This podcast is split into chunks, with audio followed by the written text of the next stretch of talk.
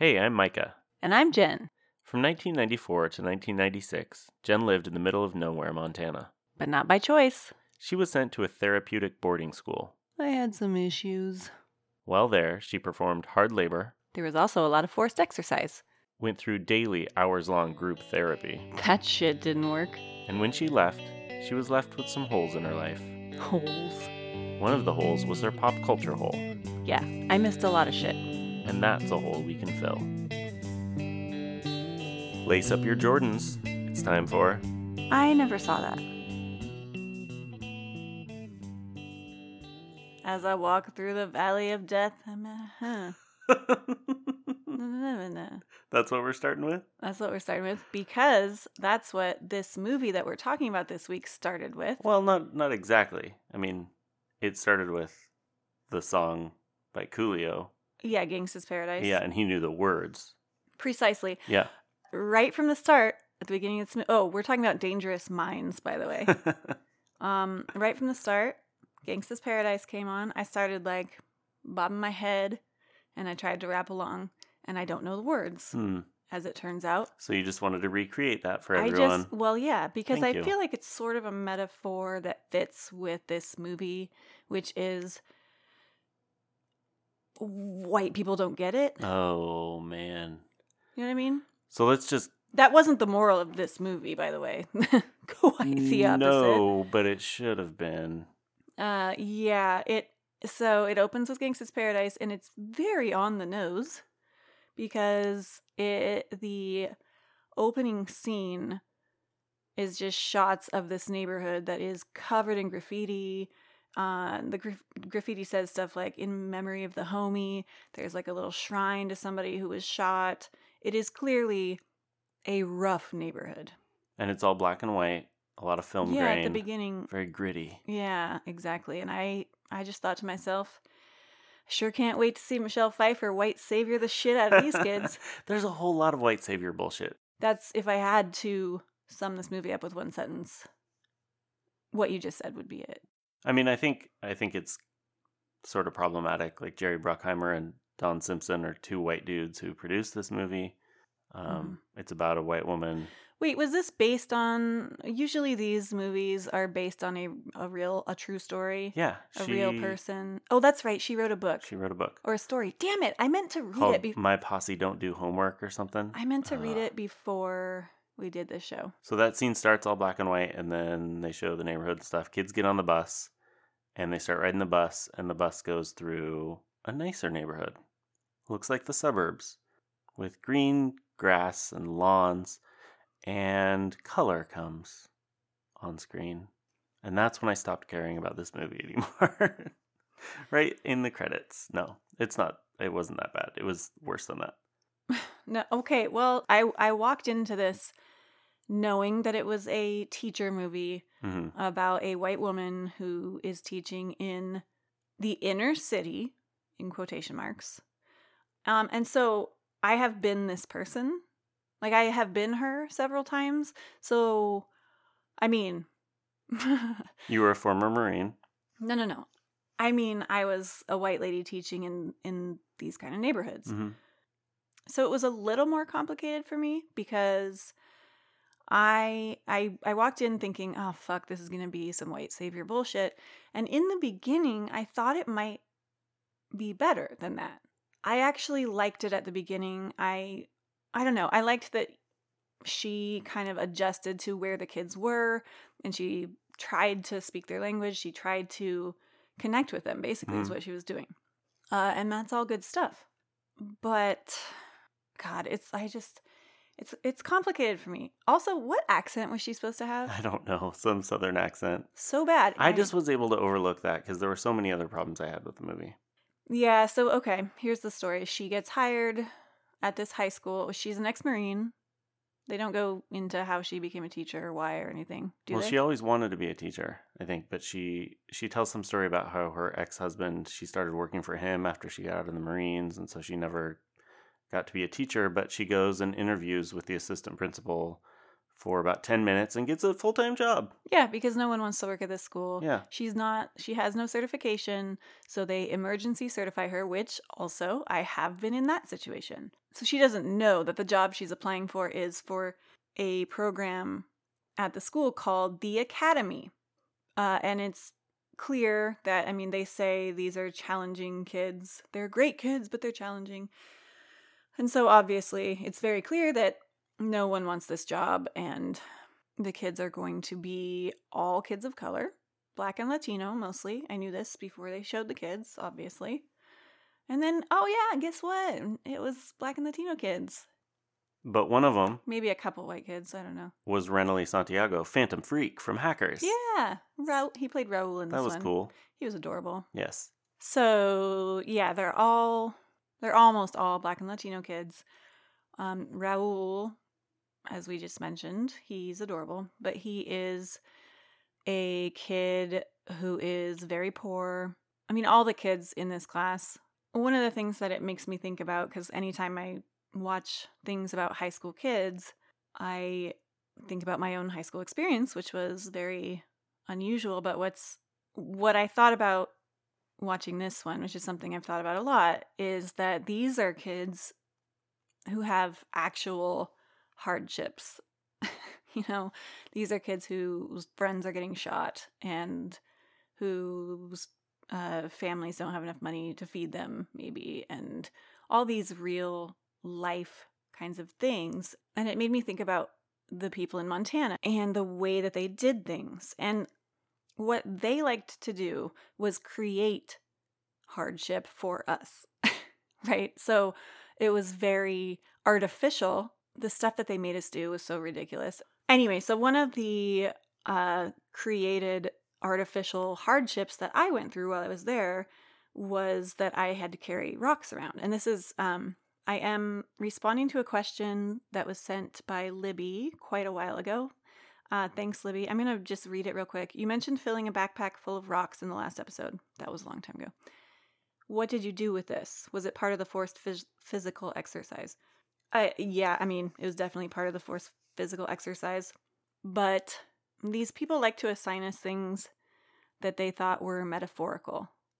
So for me, they decided that I needed to fill up a backpack with rocks and label each rock with something that I was holding onto that was weighing me down. I did mention this in a previous episode about about one of the rocks being old friends and how I had to write letters to my friends and to some of my friends and say I couldn't be friends with them anymore. So it was about 20 pounds. I had to carry it everywhere all the time.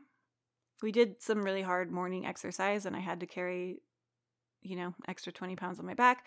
I had to carry the extra 20 pounds on, on top of a 50 pound backpack.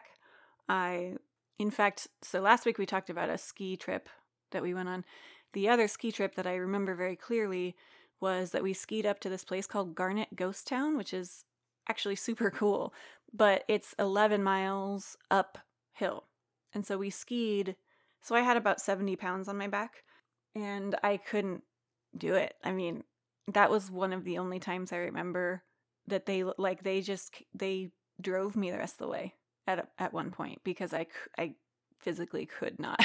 So you had to carry these bag this the bag around all All- the time, all the time. everywhere. had to be touching it all the time, uh, except when I was in the shower. Like I even had to sleep with the rocks on my bed. Yeah, I could never not be touching it. This sounds like, and I know all these people were in recovery and had been addicted to things, so this is, probably isn't what happened, but it sounds like they all stayed up late at night after the girls went to bed and they got super stoned and thought of, okay, what could we have Jen do? Oh, I have it, dude. Rocks. Her rocks are her friends and her attachments, and she has to care. It just sounds like a stupid metaphor. It's not subtle at all, and it's not. Well, It doesn't even make sense, really. Well, it does make sense. It makes sense as yeah, a but it's a little too on the nose, and Well, that's how the headmaster was. uh, he he was very into.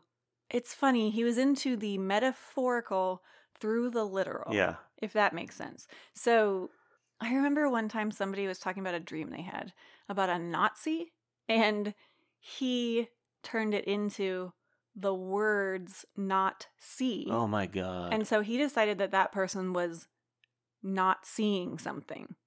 I don't like this person at all. Oh, you wouldn't. He's a terrible person.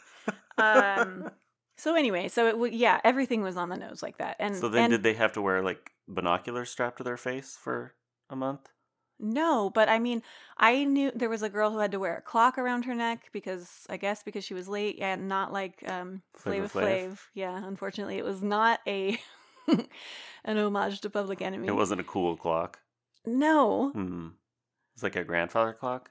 I mean, people, there were a lot of these assignments, and I'm going to play voicemail for you in just a minute from Sarah Fontana, who had one of the uh, kind of more common ones, I think, uh, because, well, she'll describe it, but she had to carry this thing around. Let's just play it right now. So Jen asked about the therapeutic assignments of carrying around various objects.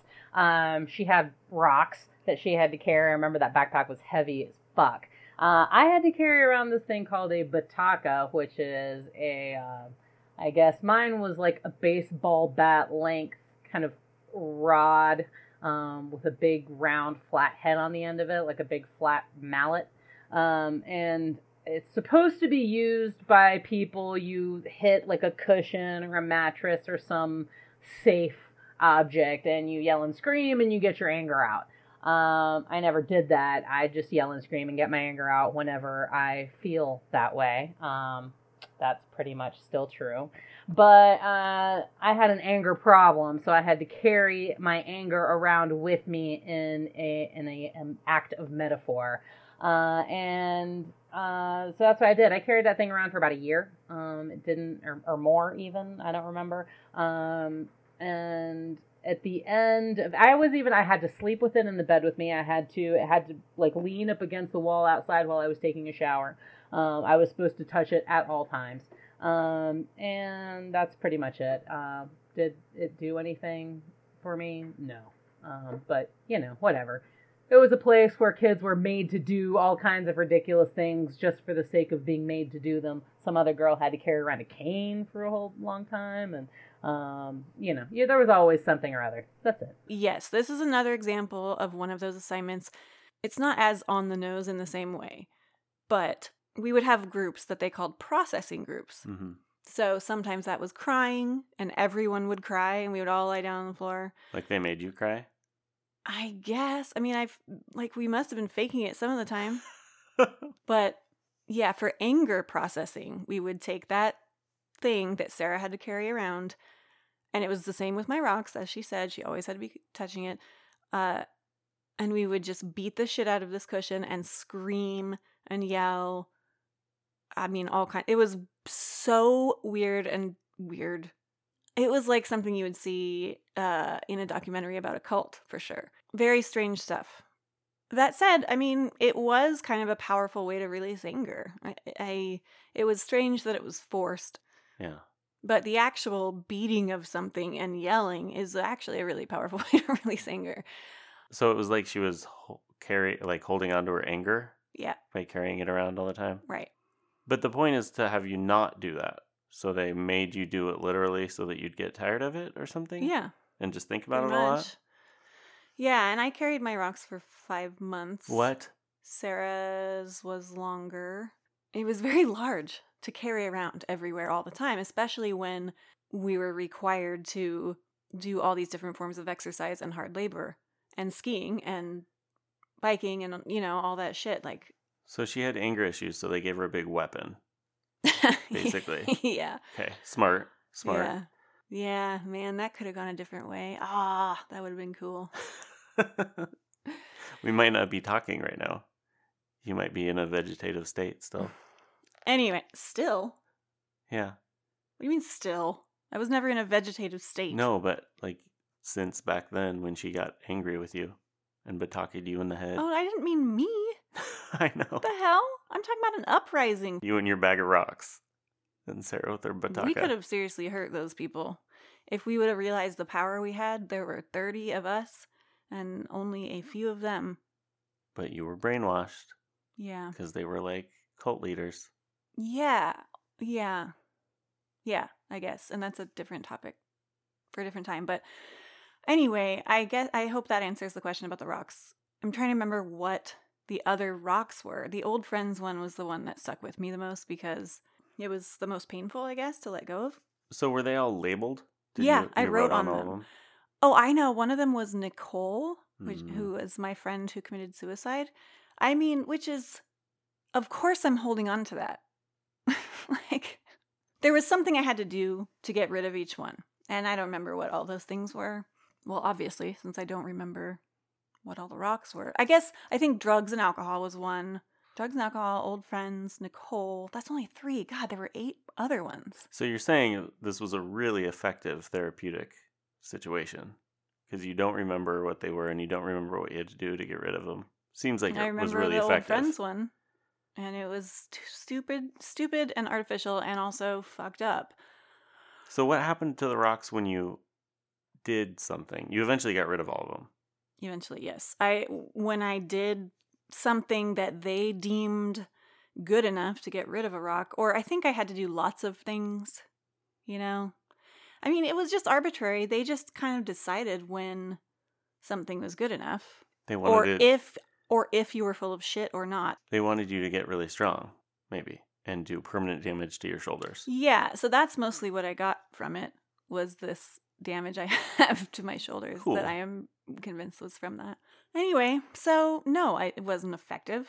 It was it was basically just a form of torture and a form of humiliation and a form of I was just a power trip for them. hmm But there were lots of assignments. Um, there was the clock. There was, I swear to God, one of the people that I was really close with, the only person, like, she came to visit me in college. She made out with your ex girlfriend.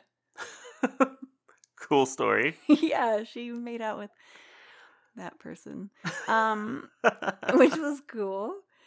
And anyway, she, I swear, had to carry around a kitty litter box or something like, or or a cat carrier. With kitty litter in it and like cat shit. No, but I can't remember why. What?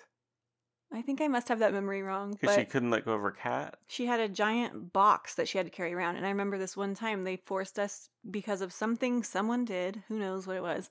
We had to run up and down this very steep hill for three straight hours. What? And I remember her fall like just collapsing and falling to her knees and just crying and being like, fuck this. And there was nothing in the box. It was just a big. I don't box. remember. That's what I'm telling you. So wait, I didn't. Did I miss this? What was the clock about? I was think she it always was late? Yeah, I think it was about being late. Jesus, these people have no imagination. Well, I mean, those other ones are pretty imaginative. yeah, no, it's stupid. I don't know what they base their methods on. I really don't. I mean, it, the it was run like it was a 12-step program, but we didn't do a whole lot with the 12 steps. So it was a 12 step program with sections that were poetry, like how to teach you poetry and teaching you metaphors and similes and stuff. hmm Which brings us back to Dangerous Minds. Oh wow, good job. That was Um, excellent. Yeah, LouAnne Johnson, is that her name? I'm so curious about this story that she wrote. I think it's a story, not a book. It's a book, I think. And the reason I think that is because I did read, as I was doing research for this episode, I did read a review by Roger Ebert that was published contemporaneously of with, her book? with this movie. And he talks about reading the book Okay. because one of the things that bugged him, and it bugged me too, but I wasn't quite sure why, and I, I think he puts it really well. She uses, she starts introducing poetry into the class. These kids are, they have, one of the other teachers says they have like no academic skills at all or something like that. They're called Rejects from Hell. Who are these kids? Rejects from hell? No. They're bright kids with little or no educational skills and what we politely call a lot of social problems.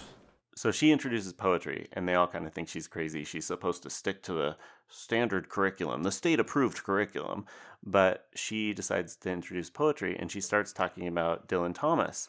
But this dude, who's her friend, thinks she's talking about Bob Dylan. So he starts spouting Bob Dylan lyrics. So what does she do? She goes into the class the next day, and she has the kids read Bob these Dylan Bob lyrics. Dylan lyrics. Hey, Mr. Tambourine Man. Tambourine. Ta- tambourine man play a song for me? I'm not sleepy and there is no place I'm going to. Thank you. Tawana? Hey, Mr. Tambourine Man, play a song for me. In the jingle jangle morning, I'll come following. Good. And I thought, hmm, that's not relevant to those kids. That's exactly. They wouldn't give a shit about was that exactly at all. That's exactly the problem that I was having with it. You would not. Hey guys, I mean, I- I listened to this music when I was growing up. Oh, you don't care about it.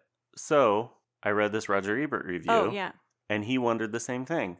Why would she Why use would Dylan choose lyrics? Why wouldn't you use rap lyrics? These kids are into rap. They're freestyling the first time we see oh, them. God, and which made me miss my students so much, by the way, and like the beats on the desk.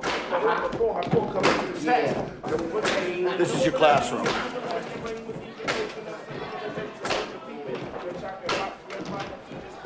Yeah, they're That's- that all is real. into hip hop and rap. Right. Why not use something that's oh. relevant to their lives? So I'll he read the why. book, and you Oh. know what? She did in real life. Oh, she did. She used rap lyrics. Oh, I'm glad you said that. I thought you were. But he makes this great point that she bribes the kids with candy and stuff. But really, the people being bribed are the audience. The white people that are supposed to watch this movie and think, oh, she's going to save those kids. They would not have identified with this movie if she had been teaching them rap lyrics and we would have had to listen to the rap lyrics as much. It wasn't as palatable in the 90s I mean, it's, this attitude still exists. Like these No, no. people say, like, "Well, rap's it's so violent and it's terrible and it's blah blah blah." Like, like our parents, like our generation, our parents' generation of people were the audience for this film, so they used Dylan lyrics because all of those people would say, "Oh yeah, he's the greatest poet. Of course, the kids are gonna love that." But if they'd used rap lyrics, this movie would not have been as accepted as what the producers thought, probably, and the writers. well, okay, maybe. Guess I what though? The think- movie wasn't well accepted because it sucked. I also think that the people who made the movie probably just don't respect rap, Right, that's the same thing I'm saying, basically. but the whole soundtrack is rap. I mean, Yeah. if they wanted to avoid that and if they were really trying to I I don't know. I think you're right about I like the point about them kind of bribing the audience or kind of drawing in the white, yeah. you know, m- middle-aged white people at that time with Dylan Thomas and Bob Dylan. But I think I don't know. I disagree about the. I think people would have connected to it more. I don't know. I guess it depends on how they portrayed it, but Well, it would have been more realistic, so it would have been a more compelling movie, and maybe it would have been better. And I I had a real feeling that they just don't respect rap as yeah. an art form and that you could never consider it poetry. And- That's the part that bothered me. And not that those kids couldn't have connected with Dylan. Of No, course, those they- songs are great poetry, but They absolutely could. I mean, the poems that she had them read were about death and about things that uh, that they actually do care about and Yeah. experience and it's not that those kids couldn't be into that. I they absolutely could. It was just really frustrating that she didn't also bring in something relevant to them because And that's can- how you connect them with that other stuff is I by can totally picture the production meeting where they were all sitting around like, well, we're we can't have her teach rap because because none of us know anything about it, and so we can't write that. So let's uh let's just change this to oh let's see Bob Dylan. yeah, Yeah, which is also problematic because was everyone who worked on this movie a white person? yeah, I think so. Probably the director, the producers. Yeah, because it certainly felt that way. Okay, I, for the first probably half of this movie, I thought it was okay because I could relate to her character and I did appreciate the fact, I mean, she clearly did care about the kids. hmm She did. She she gave a shit about them. She and she went outside of the normal boundaries to express that care for them. She saw them as brilliant. She saw them as bright for real, which is I think that is something that should be recognized. Because a lot of people walk into a classroom like that and they don't see those kids that way. I there were parts of it that felt kind of realistic to me in terms of things that I've experienced in the classroom. What is absolutely ludicrous is this concept that, and yes, we mentioned white saviorism. That's what this is. But to be more specific about it, this person comes in, really any person, for one person to have the kind of impact that she is portrayed as having is ludicrous. And here's the thing she does not change or grow as a character in this movie. Does she? I mean, maybe a little bit. Like she's going through her own stuff and she's Oh, I mean, whatever. right at the But- end, I think she's supposed to go through a change at the end. Do we want to just give it all away? I mean, she. Well, no, well, sure, because that's actually what I'm where I'm going with this is that there is just no way that ugh, it's just it's so fucking frustrating. It's portrayed as you know she saved their lives and no one's ever cared about them before, and She saved now all the kids. suddenly they're into poetry, and they, that Yeah. never would have happened without her. and they're she is- thinking about college. They and- present her as indispensable, and she is not. Like that's not how it works. Right. And teach and kids do not. Kids love their teachers. Kids probably loved this person. I've had kids love me a lot. They do not show up and band together to try to convince you to stay Yeah. fuck off. And and it's so arrogant and ludicrous and and fucking arrogant.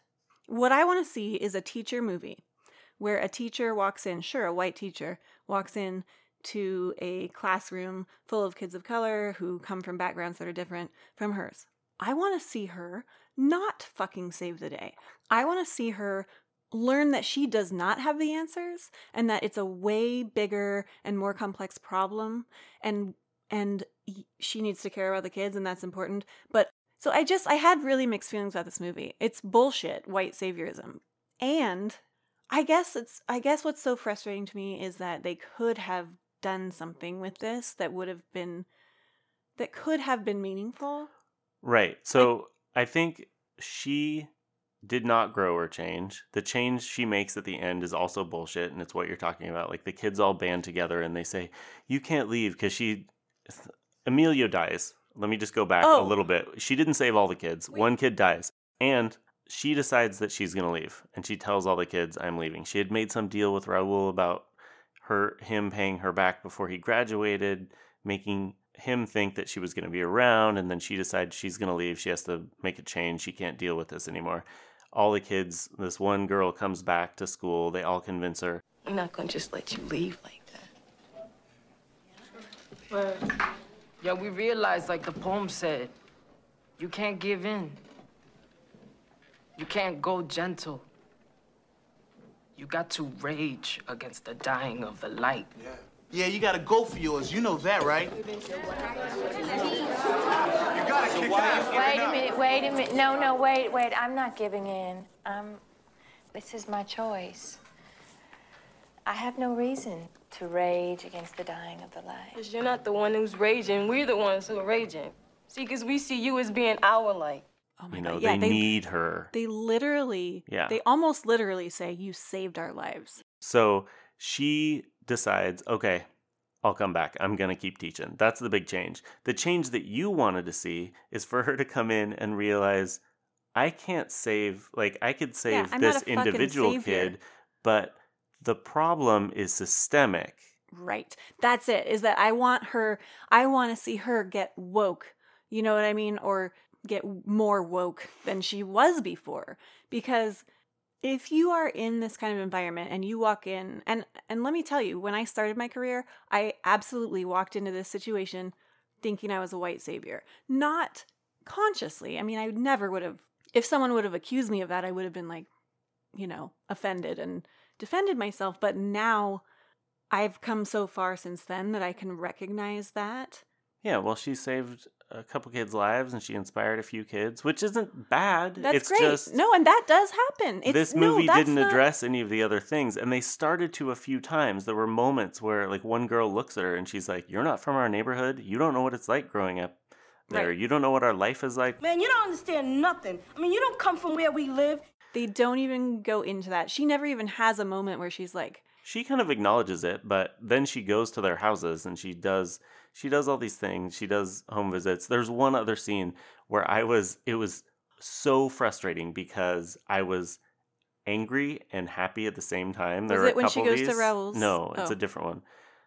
I was angry and happy at the same time, and it wasn't the effect that they wanted, the filmmakers wanted. Mm. But there's a kid named Darrell who apparently has a twin brother who I didn't even see in the class the whole time, but she goes to their house because Darrell quit school. He, he stopped showing up. And she sees the two twin brothers on the porch and she's like, hey guys. And then their grandma comes out and Mhm. tells them to go inside. And her grandma straight up tells her, Hi. I'm LouAnne Johnson. I'm the boys' teacher. I know who you are. You're that white bread bitch messing with my baby's mind. I beg your pardon? My boys don't go to your school no more, and that's gonna be it. You took them out of school? You damn right I did. I saw what they were bringing home poetry and shit. A waste of time. They got more important things to worry about. Don't you think that finishing high school will be valuable to their future? That's not in their future. I ain't raising no doctors and lawyers here. They got bills to pay. Why don't you just get on out of here? Go find yourself some other poor boys to save. Right. and That- I was like, yes, like finally happy that they someone's at least said saying that. it. Yeah. But then I started thinking, like, is this too cynical and terrible? I started thinking, oh, these racist ass producers and people that made this movie want, they're showing this to say, like, oh, see, they don't even want our help. Oh. Those poor black people don't, don't even want our help. Like, I was so angry yeah, at that scene. that Because I was so happy for grandma to actually say that to her face. And I wanted Michelle Pfeiffer to go, oh, right. And what an opportunity didn't. for her to Right. think like, "Oh, that's how I'm coming across here." yeah. Right? What can I do to change that? Like how can I care about these kids without I I didn't I didn't interpret it that way. The way I interpreted it was more the angry black woman stereotype. Yeah.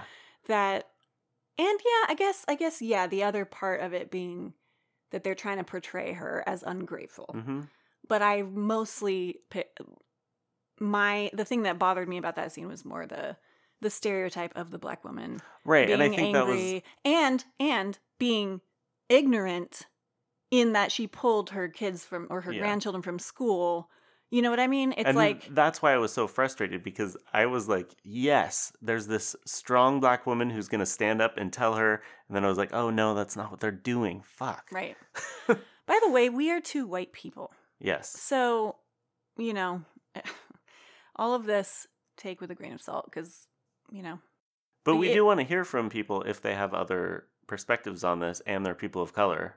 Oh, of course, Um, always, by the way, always. And if we said something that really pissed you off, tell us. Yeah, that's always the case. If we get it Yeah. wrong, if we, I mean, please, because unlike the teacher in this movie, we are always looking for ways to get better. Fuck. Uh, okay. Well, anyway, I feel like we're just dumping on this movie. The thing about it was that the ending was just so fucking Trite? awful. yeah. It was awful. good. Awful. It was awful. But since you did bring up Amelia, one of the first notes I took was, "Oh, a kid is going to die in this movie." yeah. right away. I was like, "That is definitely going to happen." Absolutely. I thought it was going to be Raul Mhm. because he was the kid that she connected with first. It wasn't Raul. It was this other kid, Emilio. He's the toughest kid He to was a connect tough with. kid. I really would like to know what happened. I'm not going to make any trouble for you. I just want to know. Was it worth it? Yeah, it was worth it. Why? Because it felt good hitting him in the face. I got him good, man. Yeah, you like to hit people. Yeah, I like to hit people. Why? You feel angry a lot of the time? So now you're gonna try and psychologize me? You're gonna try and figure me out? I'll help you. I come from a broken home and we're poor, okay? I see the same fucking movies you do, man.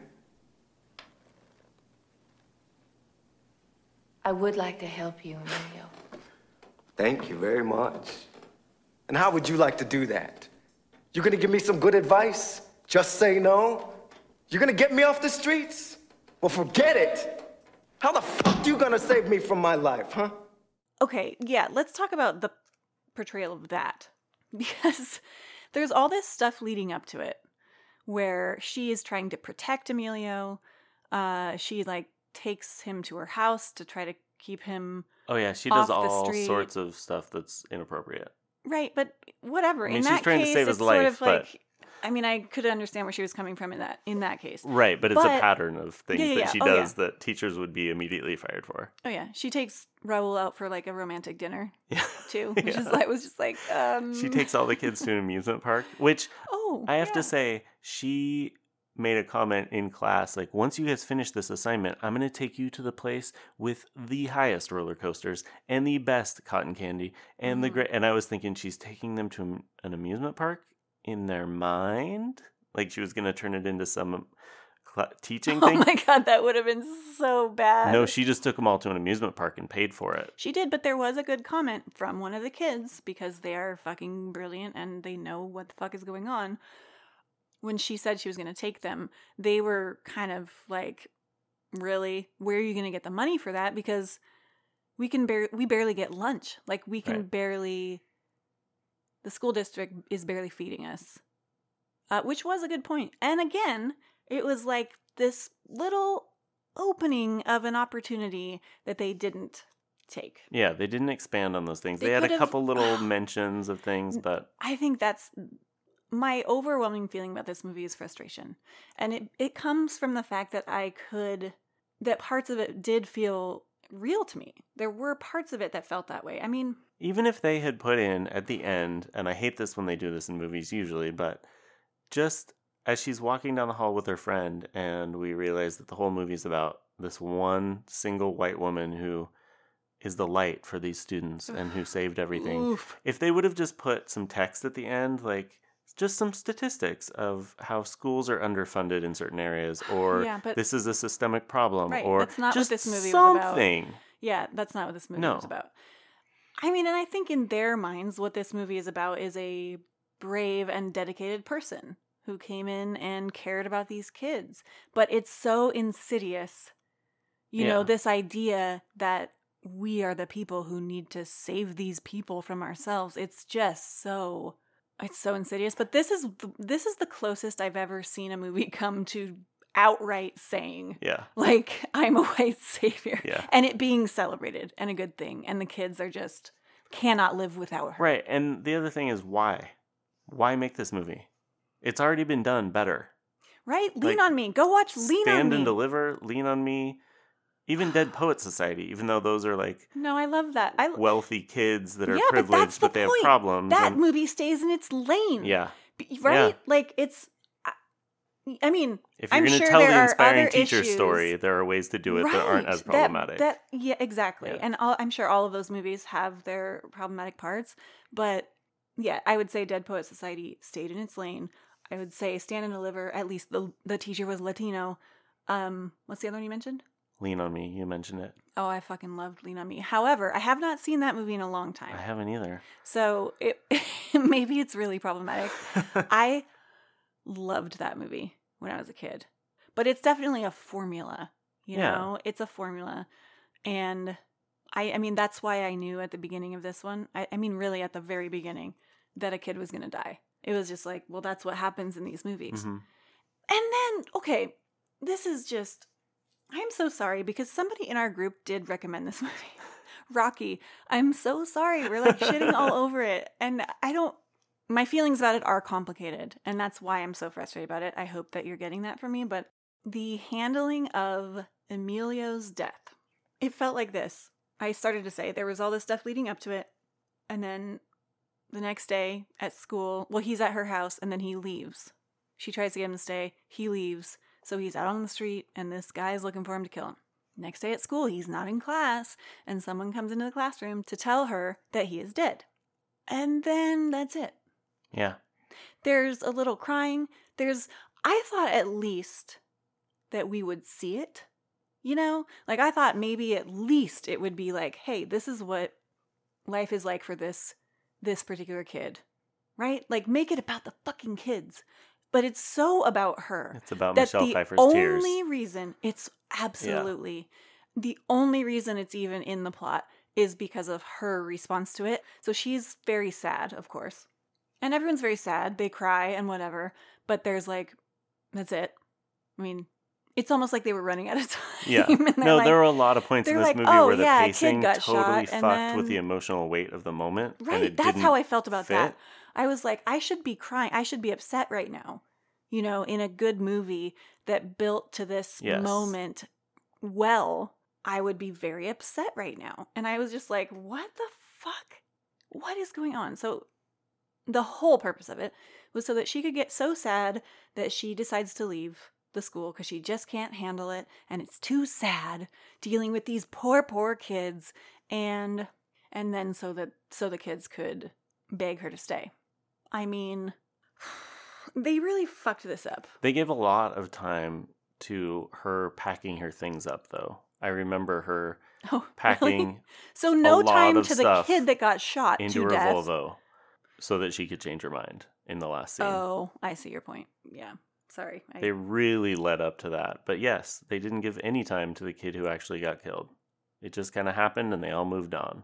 yeah i just i can't oh i just don't even Also, he got shot because he didn't knock. He went to see the principal. oh the principal The principal told him to leave Uh-huh. because he was going to tell the principal about the the crackhead. They kept using that term that was after him that was going to kill him. She convinces him go tell Mhm. the principal that this guy is dealing drugs at school. But they have a rule at the school because they're trying to teach these kids how to survive out there in the real world Mhm. and you have to knock on the door. Yeah. So they will not listen to anyone who doesn't knock on the door. So he just walked into the principal's office and the principal sent him away. Yeah. And then Yeah. he left And school and got got, murdered. killed. Mm-hmm. which there is something there that's like, hey, listen to kids, you know? I mean Yeah. that that part But they never confront the principal with that. There's not. right. I. I wonder how Courtney B. Vance feels about this role now. I don't know. Because I didn't like his character very much. Or the way it was handled. I don't know. I had a lot of cognitive dissonance during this movie. Because it's like, oh, here's another movie about a white lady getting way too involved in her students' lives. We're supposed to be so fucking impressed by that. But then also, well, that is a little bit impressive, right? I mean, there is something about that that's like, that is the kind of teacher that we want in the world. And I, oh, I just fucking, I fucking hate this movie. I think. Only because I'm being forced to talk about it. And now that I'm talking about it, I'm just like, oh. Yeah, I know one of the scenes I felt that way about was when she goes to Raul's house. I'm here because I just wanted to tell you both personally what a pleasure it's been having Raul in my class this semester. You must be very proud. Yes. He's, um, well, he's very bright, funny, articulate. The truth is, he's, he's one of my favorites. And I was so they they just swelled with pride and they were amazed and they'd never been told this before. And you're right, it's cognitive dissonance kind of. You're you're like, yes, that's a great thing for a teacher to tell parents, but it's also my problem again, it just keeps coming back to the way they made this movie and the way they framed it and the people, the intended audience, the Yeah, white yeah, yeah, middle class audience that they were Mhm. trying to get to see, oh, see? They just need this white woman to approve of their son. Right. And then they'll feel so proud. Yeah. It was just handled so oh, Yes. it made me so Yes. uncomfortable. That scene was the height of my cognitive dissonance because I did cry. That's when I got choked up. I cried during that scene. And the reason I cried during that scene is because of Raul's reaction. Because he was so. It was clear that no teacher in his life has ever said a nice thing to his parents or to him, ever, probably in his life. That shit is real. That shit is very real for a lot of kids. Like, kids go through their entire school career just being treated like they are a piece of shit. And that's the case for this kid. And so, on that level, I was like, I've seen this. When someone recognizes the good in a kid that's never had that experience, it's it's truly amazing. Exactly. I do I actually have a friend who started a pilot home visit program in a nearby school district. Yeah, home visits. And yeah, she it's a good thing. she decided she wanted to start this and she got the administrators and a couple teachers to go with her and they picked some kids and they visited their houses and they did one a week throughout the school year. Yeah. And she had amazing stories Yeah. with like it was like a research project. So she Mm. did long-term follow-up with these kids and there were a lot of success stories. Mm-hmm. Maybe it didn't all come from that one home visit, but she had data where these kids turned things around after that and she did have those situations Or where there's- they were going in with a team and saying hey we're we're from the kids school we care about you we care about your child Yeah. And that can have great implications it's just the way that it was handled in this movie was really Yes. ham-handed and Yes. Well, again, they just made it Uh, all about her and how right. great she is. Yes. And um I yeah, because caring about the kids that's what it's about. That's like the number one most important thing as a teacher. I mean, so that's great. That part is good. I'm glad she cared about the kids and that we saw her caring about the kids. It's just like, whew, man, I just, God. Um, I did have some other things I noticed that are a little lighter. did you Um, notice that her friend, the other teacher, was smoking in his classroom Yes. and like everywhere at school? I was like, Yeah, wait, He was this, always smoking. this was the 90s? Yeah. Um, I also noticed that in the movie, I think she eats chicken one time at the romantic dinner with Raul. She also has a gigantic plate of nachos in front of her in one scene where she's out for drinks with her teacher buddy and nobody eats the nachos. But then the only other things she eats during the movie are Cheetos Mhm. and Doritos. She yeah, she eats a lot of junk food and that was something I was wondering if that was just supposed to be part of who she was or if they were trying to say like look how busy and dedicated she is. She only has time to Oh. eat this. I didn't really get that feeling. No, No. I thought it was more just like kind of a funny little part of who she was. Yeah, and Frito Lay gave him a bunch of money probably. So most likely, but I I did actually appreciate that part because I love Cheetos. and god damn it, I'm sick of people making me feel bad about it. You know what was a good, a really good representation of a teacher? The Wire. Oh yeah. You remember that shit? Yes. Season Four. four? Yeah. Season four, which is like Oh, those it's kids. a fucking devastating. It's what was that guy's name? Stavinsky or I something. don't remember. That wasn't it. Patinsky. Nope. Pol- Paluski. Nope. Keep going. Pines. Give me another one. It's something with ski, and I I think it starts with a P. Okay. Uh, anyway, that's a go watch The Wire. It's way better than this movie. Um, the soundtrack was good. I did. Yeah. I very much like the soundtrack, except for there was this one scene where they were reading poetry in the classroom, and the music that was playing was so distracting, and it was very, very bad music. what was it? I don't remember. I don't remember. So that's a good story that we can include in this podcast. Yeah, definitely watch the movie just for that scene.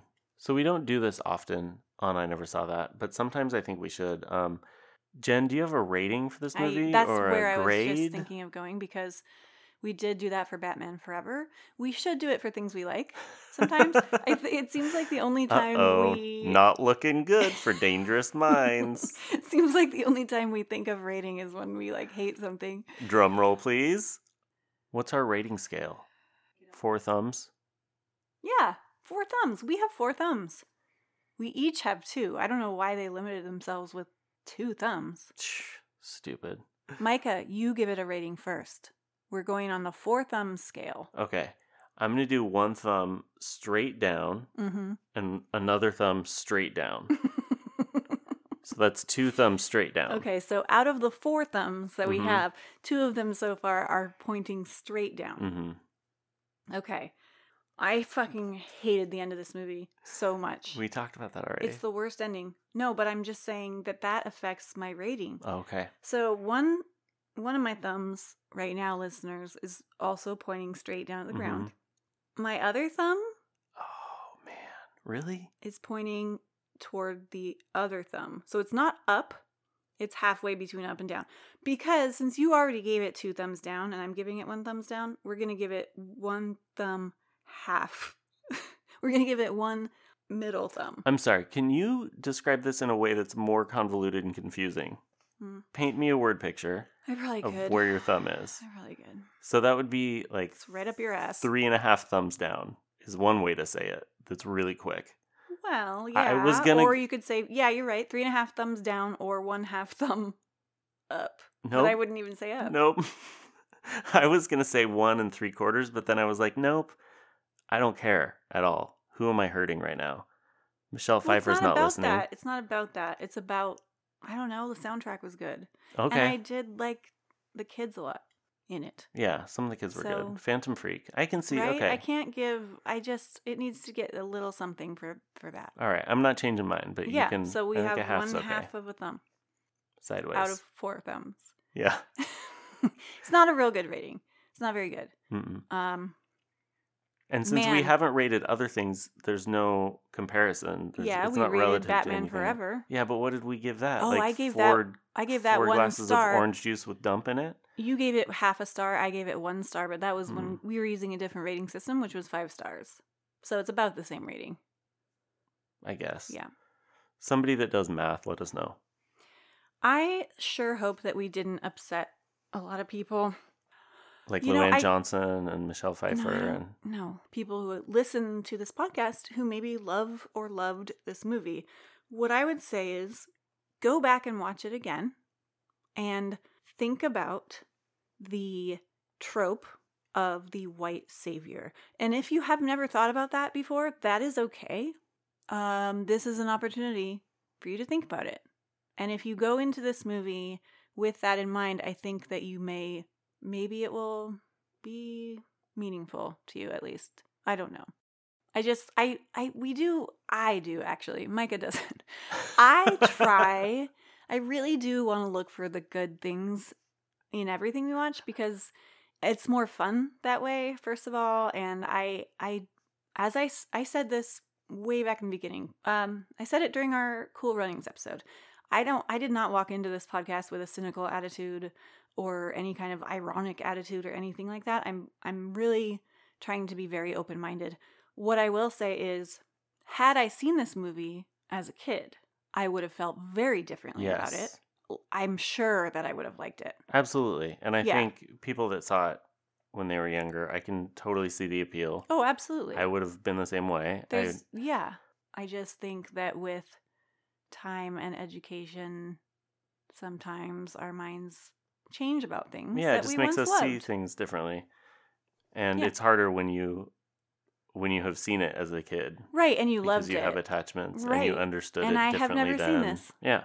I feel kind of bad sometimes because I don't have this nostalgia attached to any of this stuff. You know? And I sometimes wish that I did have that. Yeah, in a way it's not really fair because we're asking Yeah, these people right. to suggest things that were really important to them and Yeah. and then we're watching them with with the uh, perspective of 25 years. Yeah, because I a lot of these things I didn't see either. I mean, I I, never- did see Batman Forever. I don't remember hating it as much as I did this time, but I also don't remember liking it. So, Yeah. Anyway, but we do want people to continue to suggest things, and if you have something that was really important to you, let us know and let us know why and what you want us to look for in it and what you Yeah. enjoyed about it. And we'd love to have you on to talk about it too. If you suggest something, leave a voicemail or definitely want to have guests or yeah, Yeah. uh, voicemails are great. We will play them on the show. Yeah, if you have something that really mattered to you and that way we can approach it with a with a little bit different lens because without that otherwise we're just dicks. uh and it, you know, if we hurt your feelings or pissed you off or you think we totally missed something, we would like to hear from you. I mean, don't be super mean, but I do really like that Coolio song though, Gangster's Paradise. it's a good song. It's And- a really fucking sad song. Strangely, I don't remember liking it that much when it first came out. Hmm. It wasn't my Oh, so favorite song at the time. See, that's a way that you have grown and changed hmm over the years. Yeah. See, some things you like now that you didn't like then. It's not all just cynicism. Um, thank you as always for listening. I feel like this was our most like impassioned, angry episode. So I was pretty angry about Batman Forever. No, we were mostly laughing about that one. Yeah, that's true. If you like us and what we do, please rate and review us on iTunes. Tell your Um, friends. Tell your friends about us. Tweet join about our it. Facebook group. Tweet about us. Uh, encourage other people to join our group. And Heart our Instagram photos. I think that's how that works. yeah, you can also become a Patreon supporter. It's patreon.com slash I never saw that podcast, I think. Or you can just search for I never saw that on Patreon. And uh, that's it. Thank you to Minus Violet for our theme music. Thank you to Fee Fi Folios for our internets. Thank you to Graham McRae for our artwork. Until next time, see you in the 90s. As I walk through the valley of the shadow of death, I take a look at my life and realize there's nothing left. Cause I've been blasting and laughing so long that even my mama thinks that my mind is gone. I really hate the trip, but I gotta low. As they I see myself in the pistol smoke room. I'm the kind of the little homies wanna be like on my knees in the night, saying prayers.